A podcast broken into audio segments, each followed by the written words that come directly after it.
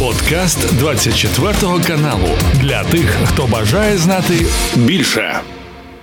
Які загрози чекають на Європу у разі реалізації планів кремлівського диктатора Владимира Путіна? Це тривожні дзвіночки від Financial Times, зближення України із НАТО, яке анонсував генсек Єн Столтенберг, та рефлексії після підсумкової прес-конференції президента України Володимира Зеленського. Спілкування вихідного дня із українським політологом Миколою Давидюком. Е, Кажу тобі привіт, Микола, і слава Україні. Привіт, героям слава, дякую за запрошення. Е, Напевно, зараз прозвучить найкоротше запитання за час нашого спілкування. Який у тебе після смак е, від підсумкової прес-конференції президента України Володимира Зеленського?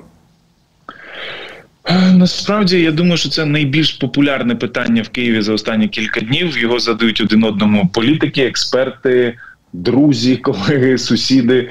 Ну от і мені здається, що це насправді. Е, Таке дивне питання з одної сторони, тому що у всіх плюс-мінус одинакова емоція, певне нерозуміння. Ну от, е, хоча теж достатньо дивно. Чому? Бо е, прес-конференція ж типу звітна була, так але президент багато говорив, мало звітував, багато говорив про майбутнє. Відповідно, і всі орієнтувалися на це майбутнє. Так ну от і мені здається, що там мільйон дронів, не призив жінок. Там незрозуміле питання мобілізації, там кристалізація своєї команди, типу шість людей. Там це суперменеджери в країні, а решта, типу, незрозуміло хто, і Верховна Рада, і там військові і волонтери, фамільярність до головнокомандуючого. От вона викликала більше негативних емоцій ніж позитивних. Це перше. Друге, типу, мені здається, що. Е, Я не бачив такої великої нагальності в цій прес-конференції, тобто її можна було і не проводити. Третє, мені здається, що ця емоція у всіх спільна, вона така трошки ну важкувата. Ця емоція, і але з іншої сторони, ну, я не бачу, що присуха щось могла поміняти. Ну от я з дипломатами говорив якраз цей день, коли починалася прес-конференція. Говорять, чого ви чекаєте? Говорю, «І, ну типу, я- як ви думаєте, що буде? Я сказав, що типу, що може бути е, ну що нічого може не бути. Типу, великих питань він піднімати не хоче, бо важкі складні питання, які він би міг підняти, він може підняти там на дуже компліментарному е, ефірі, наприклад, в марафоні. Так ну от і все. Типу, уряд міняти він, е, якщо й обговорюється не публічно. То на прес-конференції це оголошувати не треба. Ну от а так ну видно втомлений, видно, що оточення ним трохи маніпулює, типу заганяє нього в такий складний стан і знервований дуже сильно. Ну от ну явно не надихнула ця прес-конференція нікого. Ну от навпаки, якось почала більше такий якийсь роз, розкольний настрій створювати. Ну от, але я думаю, знову ж таки, не від прес-конференції президента живе країна, типу, а від сили збройних е, сил України. Ну от тому я думаю, що все нормально, попри те, які емоції там не було. Хоча були й гарні нормальні речі, якісь він сказав, були нейтральні речі, тому нормально. Я, я скажімо так, я від цієї конференції багато не очікував, тому і не зачаровувався нею, тому і в принципі ніяких розчарувань в мене немає фізично. А от чи спілкувався, чи розмовляв із іноземними дипломатами після прес-конференції? Е, Яке у них склалось враження? Ні, от якраз то це треба буде зробити вже після Різдва, тому що це було так останні дні, там все так стиснуто було. То я, я, я не я не встиг поговорити. Хоча от це насправді бач. пра- Правильне питання і була правильна позиція. Ну насправді їм більше було цікаво, що ми думаємо. Ну, дипломати ж бачите, більше збирають, збирають інформацію, чим роздають. Але ну так, діляться, розказуються. Ну, типу, ми знову ж таки, коли ти бачиш дипломатів, все таки цікаво щось в них дізнатися, що, що там, що там про нас а говорять, що будуть нам давати, коли приїде зброя, скільки грошей дадуть. Ну, от чи тиснуть вони достатньо на Путіна там е, по, по інших питаннях. Тому насправді ось це ну дуже дуже багато власне ось такої інформації завжди намагаюся з них дізнаватися. Ну тобто, те, що про нас, то тобто, ну. Цікаво, що вони думають, але все таки е, ми, ми знаємо більше, ми бачимо більше. Знову ж таки, наші доступи напевно більші тут. Ну от тому, типу, це напевно не, не найперше питання. Окей, е, посеред тижня Служба безпеки України оголосила підсанкційного олігарха е, російського, зрозуміло, Міхайла Фрідмана у розшук. І тепер нагадаю, що він уродженець у Львова. Йому загрожує до восьми років в'язниці з конфіскацією майна. І відомо, що в вересні. Е, 2022 він намагався купити зняття санкцій Великобританії, запропонувавши 1 мільярд е, доларів е, влити е, в інфраструктуру України, яка постраждала від повномасштабного російського вторгнення. От скажи, будь ласка, оголошення Фрідмана у розшук е, це чіткий знак, сигнал, е, що от поповина з російським олігархатом остаточно перерізана чи ні? Та ні, точно ні. А що Абрамович? А що цей Діріпаска? Ну, слухайте, все, що на Ярославському, це ж Діріпаска. Чого чого всі мовчать? Кримінальна справа, збив людину, сидить на російських грошах. Е- людина приземного віку втекла в Європу. Ну, типу, нема ніяких питань до цього. До Ярославського нема ніяких питань до Діріпаски. Ну, типу, як так? Та ні, нормально ще зі всіх. Дивіться, ніхто з російських олігархів це повторював і повторюю до того моменту, поки щось не зміниться. Ну от е, нічого ж не відбувається. В російських олігархів все ок. Сьогодні вже Нью-Йорк, ну не сьогодні на тижні Нью-Йорк Таймс вийшло і сказав, що російські суверенні гроші вже пропонують загнати в український бюджет 300 мільярдів доларів. Ну от а в російських олігархів так нічого й не втрачено. Розумієте? Тому ні, ні, ні, бігають там з чемоданами, і розносять і приносять, і пропонують, і там пояснюють. Ну, наприклад, поки такі, як Роман Абрамович, будуть в переговорних групах.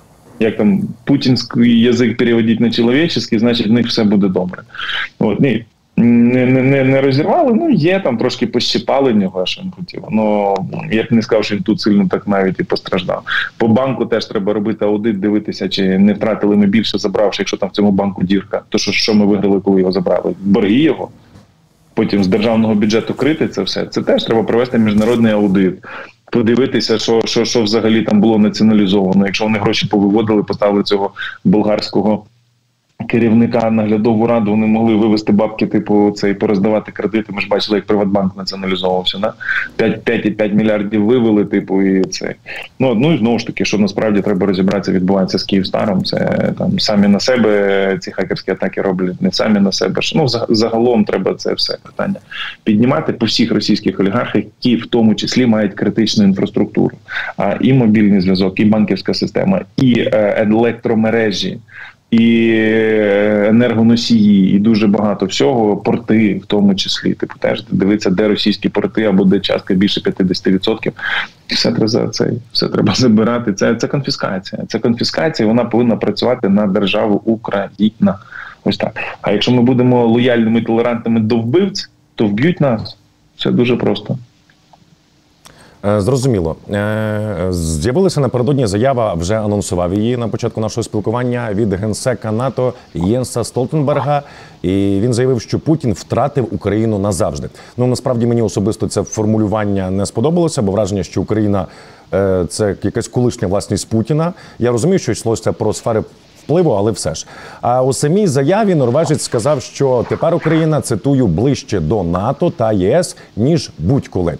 От, зважаючи на розчарування від попереднього саміту у Вільнюсі, який відбувся, нагадаю, влітку 11-12 липня, е, чи варто серйозно сприймати заяви Столтенберга?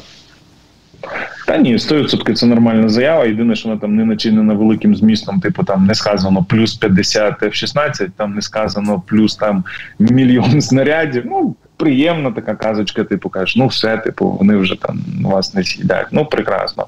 А що він зробив, щоб зупинити війну? Що він зробив, щоб повернути територію? А що він зробив, щоб ми пошвидше вступили в НАТО? Ну це проблема. Я думаю, що ну. Десь повторює косплей те, що заявляв Байден. Байден сказав дуже чітко і просто, що Україна точно буде в НАТО. Пам'ятаємо цю прес-конференцію, де Зеленський стояв з Байденом. Це прекрасно. А тепер давайте розпишемо, що називається дорожню карту пошвидше. Ну от е, щоб це сталося для нас, зрозуміло, що найкраща, найідеальніша історія. А я вам скажу, що цей рік, який буде, це буде рік чорних лебедів. От е, вони будуть прямо всюди. Ну от більшість з них буде негативна для Росії. Ну для для всіх будуть негативні, але для Росії їх буде найбільше. Ну от і цим треба скористатися. Я вам скажу, що. Якщо вже заговорили про те, що Трамп може не піти на вибори, а Росія заплатить Україні 300 мільярдів доларів, це з корзини такого ніколи не буде.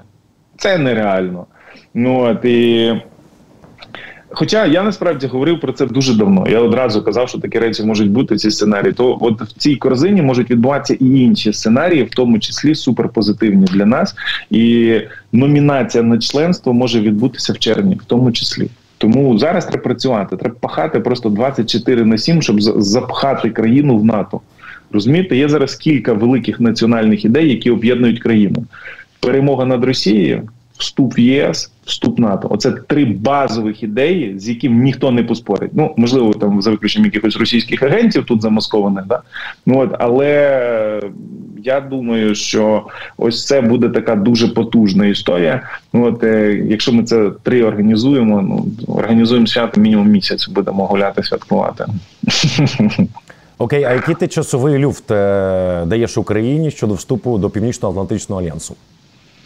Ну, якщо ну насправді ж можна зараз отримати. Ну там Фінляндія довступає, да, типу, вони ж там другий рік іде, але, типу, по великому рахунку. Їм е, ну рік, давайте так, рік-півтора в них триває це все, це все, це, це вся історія, це весілля.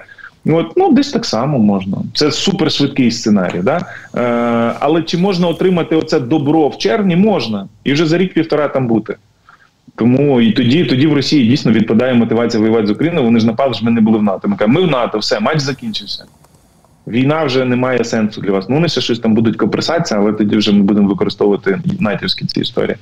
Ну для того, щоб їх проганяти, ну НАТО може не хотіти там давати ще щось. Ну там можуть бути якісь умови, це це 100%. Але в цілому я вважаю, що цей саміт він ну він супер важливий. Це історичний саміт. Якщо ми його пропустимо, повірте, ще 50 років темряви нас чекає. А якщо навпаки неправильно скористаємося, правильно емоції скористаємося.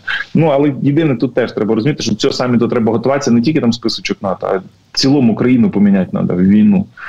Це не просто уряд змінити, щоб там не було корупціонерів, чи десь там в офісі не було корупціонерів. А це дійсно треба засукати рукава і відпрацювати ці півроку так, щоб тут іскри летіли від того, як вони бачать, що реформується, що змінюється. Ну от і це можливо. Дивіться, якщо держапарат підтягнеться до рівня збройних сил, ми там і цей саміт буде наш. От ти згадав чорні лебеді, лебеді, перепрошую, які можуть е, вразити Росію. Е, що саме конкретно мав на увазі? Ну насправді їх може бути дуже багато. От е, це може бути такий же чорний лебедь з цими 300 мільярдами. Ну то уявіть, Росія зараз на рік тратить 110 мільярдів, так? На війну. Сумарно потратила вже 300. І зараз ще хоче 110, так? І з нашої сторони 300, але їхніх.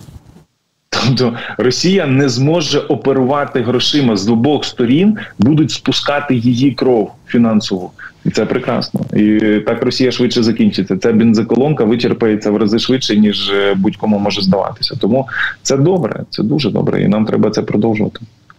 От... Ну, а таких лебедів можуть бути там невизнання виборів, зрив виборів.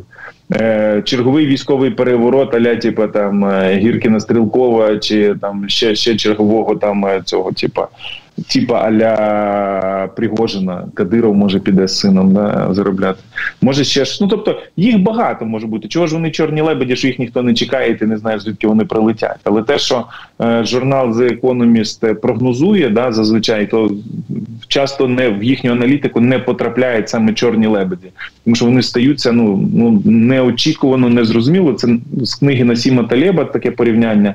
От коли відбувається подія, яку ніхто не чекав, ніхто не прогнозував, яка сталася, і змінила дуже багато. криза там 2008-го, там ну такі речі. Ось це це звіти. Це з цієї серії. Я впевнений, що Росія просто знаєте, коли чорні лебеді прилітають, коли система розхитана в Росії. Система зараз дуже розхитана, і от її треба дохитати, добити, довалити. Ну от і це ну, наприклад. Росіяни зняли фільм, да, типу хотіли патріотичний пропагандистський фільм. Слово пацана називається. І є там ще навіть дурні, які в Україні його дивляться, хоча всі розуміють, що це пропаганда. Але вистрелив він не з точки зору мобілізації, не черги в воєнкомати пішли. А молодь почала вбивати вчителів, е, почали стріляти один в одного, почали вбивати. Ну от е, навіть росіяни там, ви бачите, хлопець, що ну знову ж таки, вони не пишуть, що він росіянин, але можна дуже легко здогадатися. Він однофамілець їхнього козака. От е, вів телеграм російською мовою і писав, що він там кровожадний вбивця і хоче дуже багато крові. От от вам, от вам і відповідь. От от до чого приходить. Теж чорний лебідь, соціальний, невеличкий, такий маленький, але але чорний. Тобто вони не чекали от такої реакції, але жага крові пішла в суспільство. І от зараз їхні е, школярі вбивають своїх вчителів. Ну от е, таких історій може бути багато. Ну але нас цікавлять не соціальні речі, нас все таки цікавлять військово-політичні. Ну от тому є надія, що ми зможемо завербувати якихось пару офіцерів, які підуть проти Путіна або будь-які інші речі. Ну, якщо на сім, на сім теле писатиме продовження чорного лебедя, то туди, напевно, міг би і внести е, марш справедливості Пригожина, який мав шанс перевернути Росію і змінити хід цієї війни. Не долетів, не, не долетів, долетів цей так. лебідь. Просто цей такий лисуватий, старий лисий лебідь. Ну, Леблідь, я думаю, це був такий чорний от російський, як, як власний Путін. Просто що це ці два лебіді були не пара. От насправді сам Путін може бути чорним лебедем. Ну, типу, він може вмерти, його можуть траванути. Ну тобто, розумієте, е, от е, етимологія походження цих чорних лебедів дуже часто від спонтанності. От, І знову ж таки сказати, що Путін там в суперформі, ні. І може можуть бути система надто сильно зажата, розбалансована. Типу, вона десь вистрелить. В будь-якому випадку ми ми їх теж заганяємо в ці в ці кути. Ну ну знову ж таки, вхід українських військ е, Крим може призвести до каталізації внутрішніх політичних процесів там внутрішнього вибуху. Може, може. Ну, ну чи наскільки реально нам жити більш ніж реально. Ну от, тому я я думаю, що наша влада це планує, наші військові це планують. Ну от західні розвідки це планують. Ну в когось точно вийде. Так що це подивимося цей ефір через рік.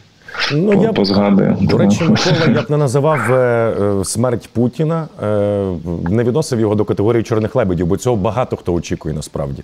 А на цим телеб... багато хто хоче. Багато тут, хто... тут, якби в нас були аналітичні предпосилки, ми казали, що ось там раз, два, три, п'ять. У нас вже є там фінальний аналіз, що йому стали жити місяць. Так, але ми хочемо цього 100%. А конотопські відьми навіть в його куклу вуду тикають різними предметами. Будемо підозра, що ці куклі будуть це подобається. Будемо сподіватися, що так все і трапиться. І як ми вже перейшли в російське інфополе, от попри заяви Путіна, які пролунали, нагадаю, 19 грудня, е, про те, що російська армія не зупинятиметься, поки не досягне власних цілей в Україні. Нью-Йорк Таймс сьогодні завішений матеріал про те, що починаючи із вересня різними каналами сам Путін і Кремль надсилали сигнали про те, що Москва готова сідати за стіл переговорів і посилаються на якогось анонімного традиційно анонімного високопоставленого чиновника колишнього, який розповідав, що цитую його, він справді готовий зупинитися на нинішніх позиціях. Це власне Путін. А от в цій самій статті взяли коментарі в деяких американських офіційних осіб, і вони стверджують, що е, це просто спроби Кремля ввести в оману і не від не відображає точно справжнього бажання Путіна піти на компроміс. Е, твоя думка блеф чи ні? Ні, блеф, блеф, блеф. Вони ж запускають. Я знаю, що цей козак, якого ми згадували, він же ж теж там назвонював нашим чиновникам, хто там з ним на связі був.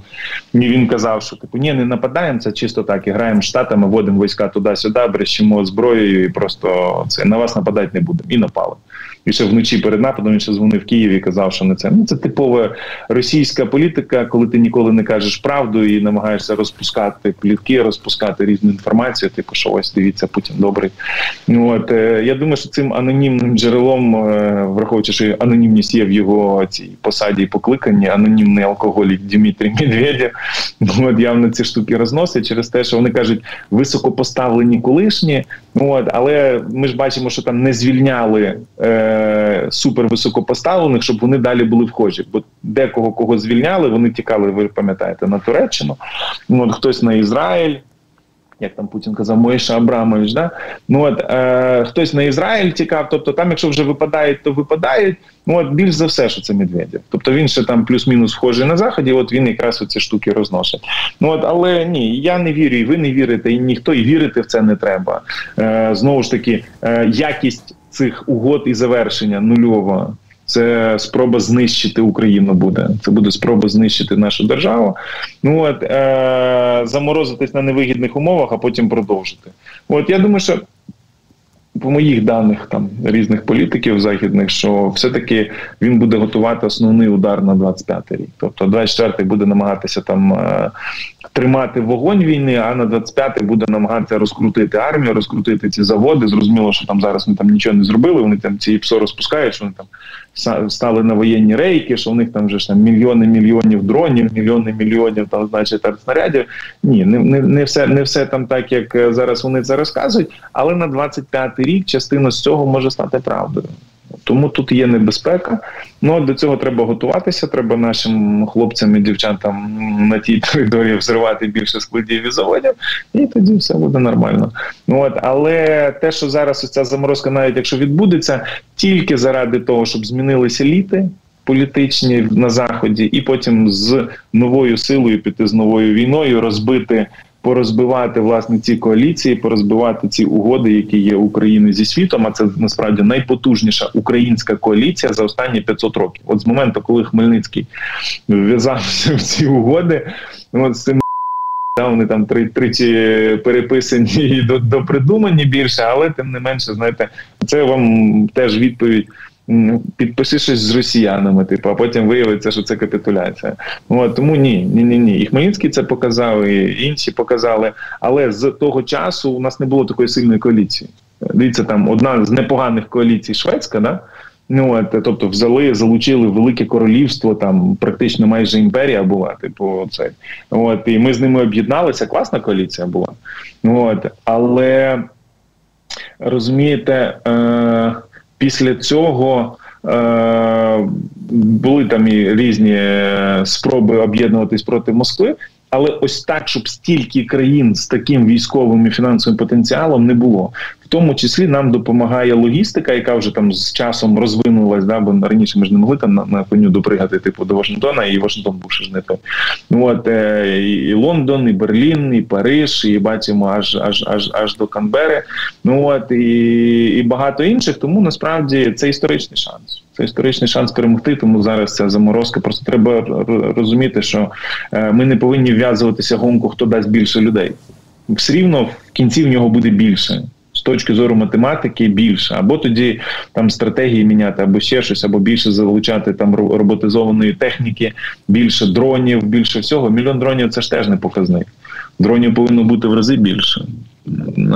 Одна компанія може зробити мільйон дронів, я вам скажу. Дронів треба більше, і треба людей на них вчити, і треба зробити так, щоб війну переламати. Нова зброя перемагає в війнах. От це всі всі війни починаються старою зброєю, закінчуються новою. От нам треба придумати цю нову зброю. Те про що говорив генерал Залужний. Ось це треба зробити, і це повинно бути реалізовано. От а поки що це не зроблено, але але але ну знову ж таки ніхто не мішає сьогодні почати і, і сьогодні почати це робити. Е, що не з'явилося зараз? Вже прикладають українські медіа. Що не з'явилася е, інформація від видання Більд е, посилаються на свої якісь анонімні джерела. Що лід е, Володимир Путін може атакувати Європу в 24-му або 25-му роках, і він, начебто, вичікуватиме момент, коли США опиниться без лідера і зможе швидко допомогти партнерам стримати російський удар. І, начебто, таку ймовірність розглядає одна з європейських розвиток. Нагадаю, що 19 е, числа на цій вставці Міноборони Путін кілька разів запевняв, що Росія не збирається нападати на е, Європейський Союз, а на будь-яку країну, е, яка входить до ЄС. От це от як ну, наскільки довіряти цю інформацію на Україні? Ні, ну це ж це ж стара технологія. Я про це писав в путінській пропаганді в книзі. Типу, що кожен раз, коли каже, що нападати не будуть, знаєте, що готують НАТО. Е, після цього нападати не будемо. Після цього розігрується трек, що там всі фашисти, що там дітей дітей. І От це все бачите, там відбувається.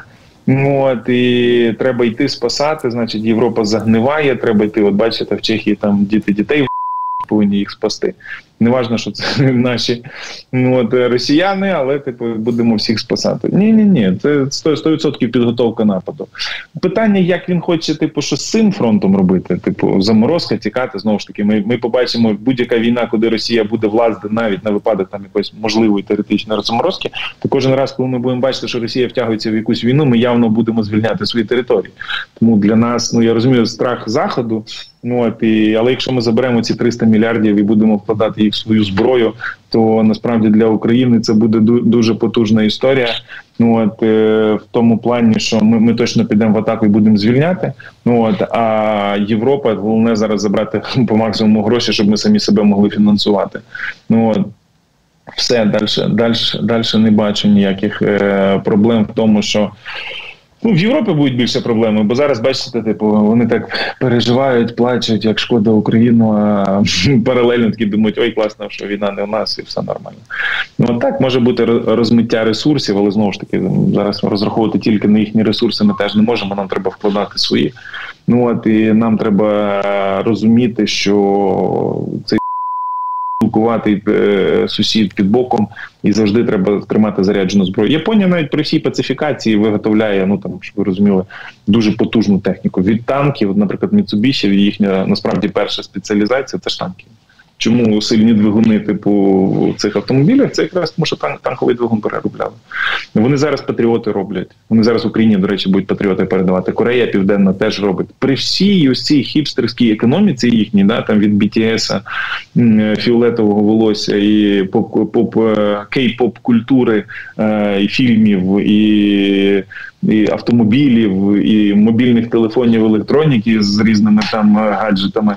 Насправді дуже мілітаризована економіка. Всі хлопці проходять рік служби в армії. Правда, там в місяць по, по тисячі доларів дають за цю службу, але все рівно вони її проходять.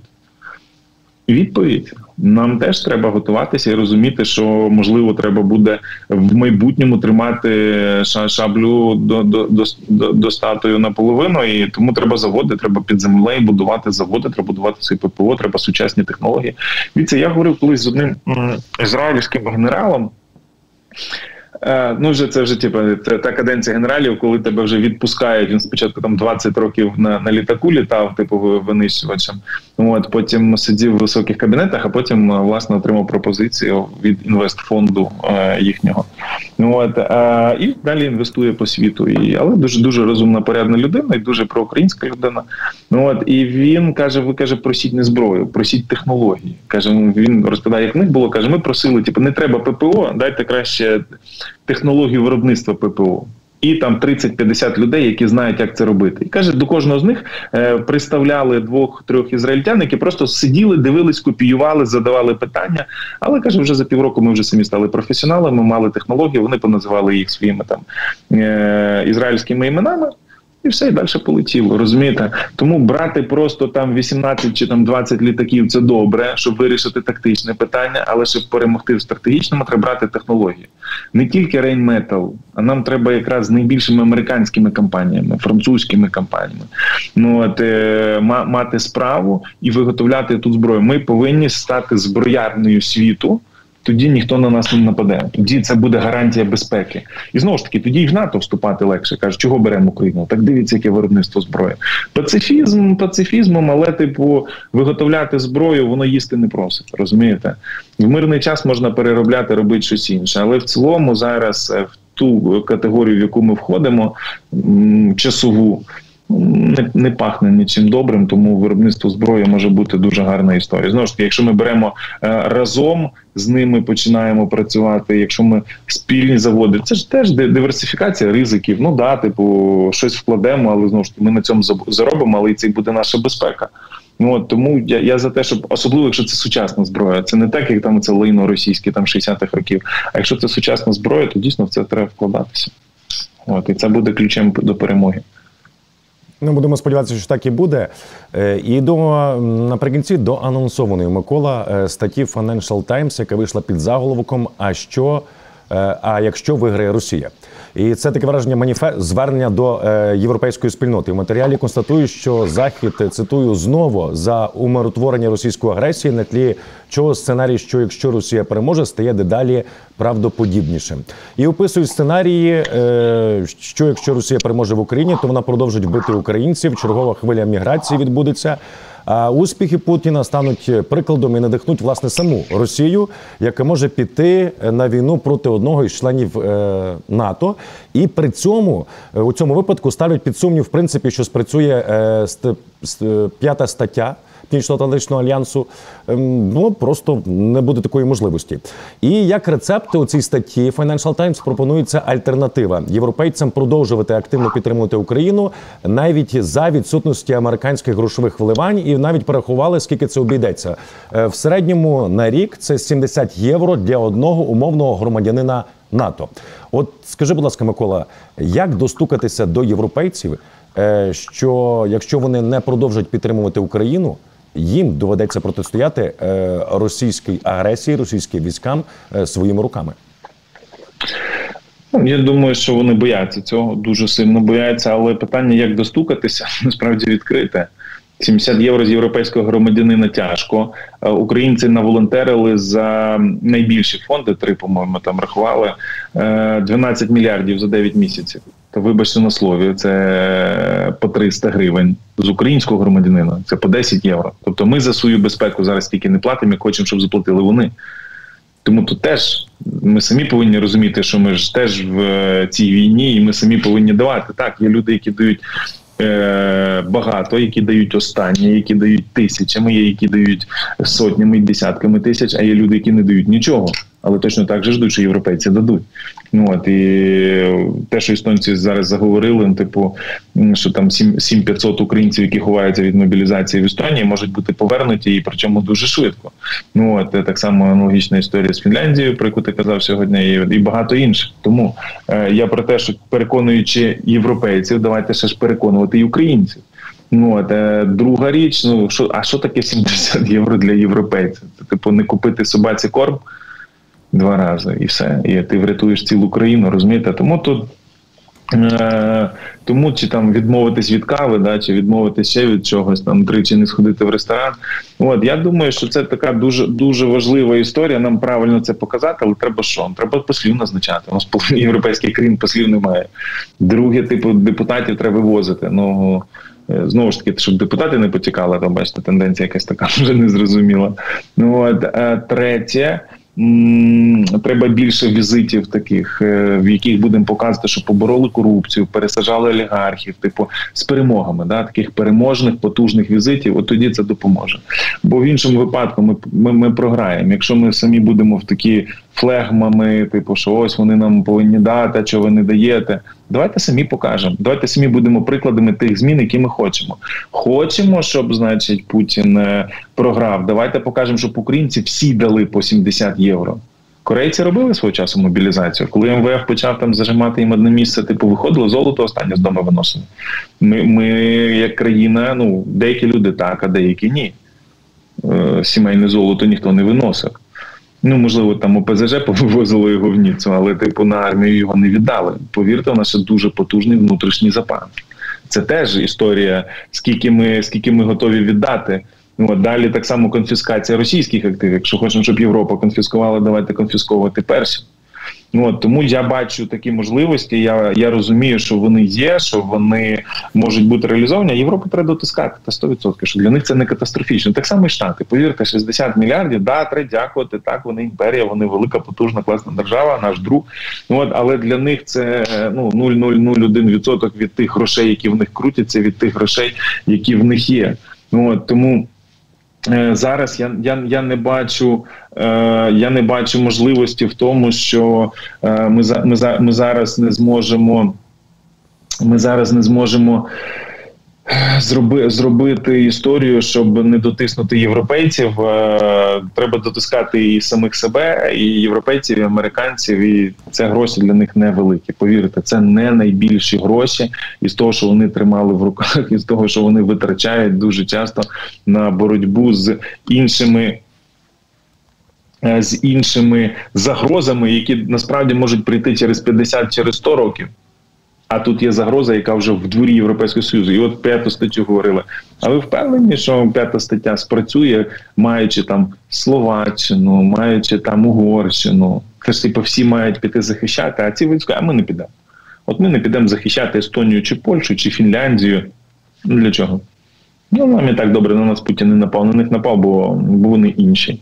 А ми ведли себе правильно, на нас не напав, ми платити за це не будемо. Дивіться, як тяжко йде допомога Україні. а Тепер уявіть, як тяжко вона буде йти всередині самого НАТО, якщо нападуть ще й особливо не найбільшу країну, і ще якщо це буде ще й після якоїсь певної політичної чи медійної провокації.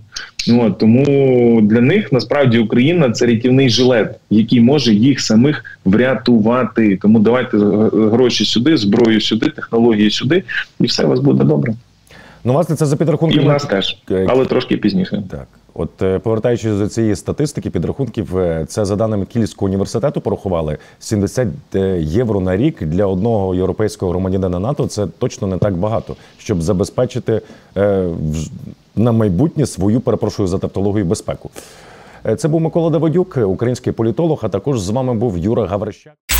Це був подкаст для тих, хто бажає знати більше. Підписуйся на 24 канал у Spotify, Apple Podcast і Google Podcast.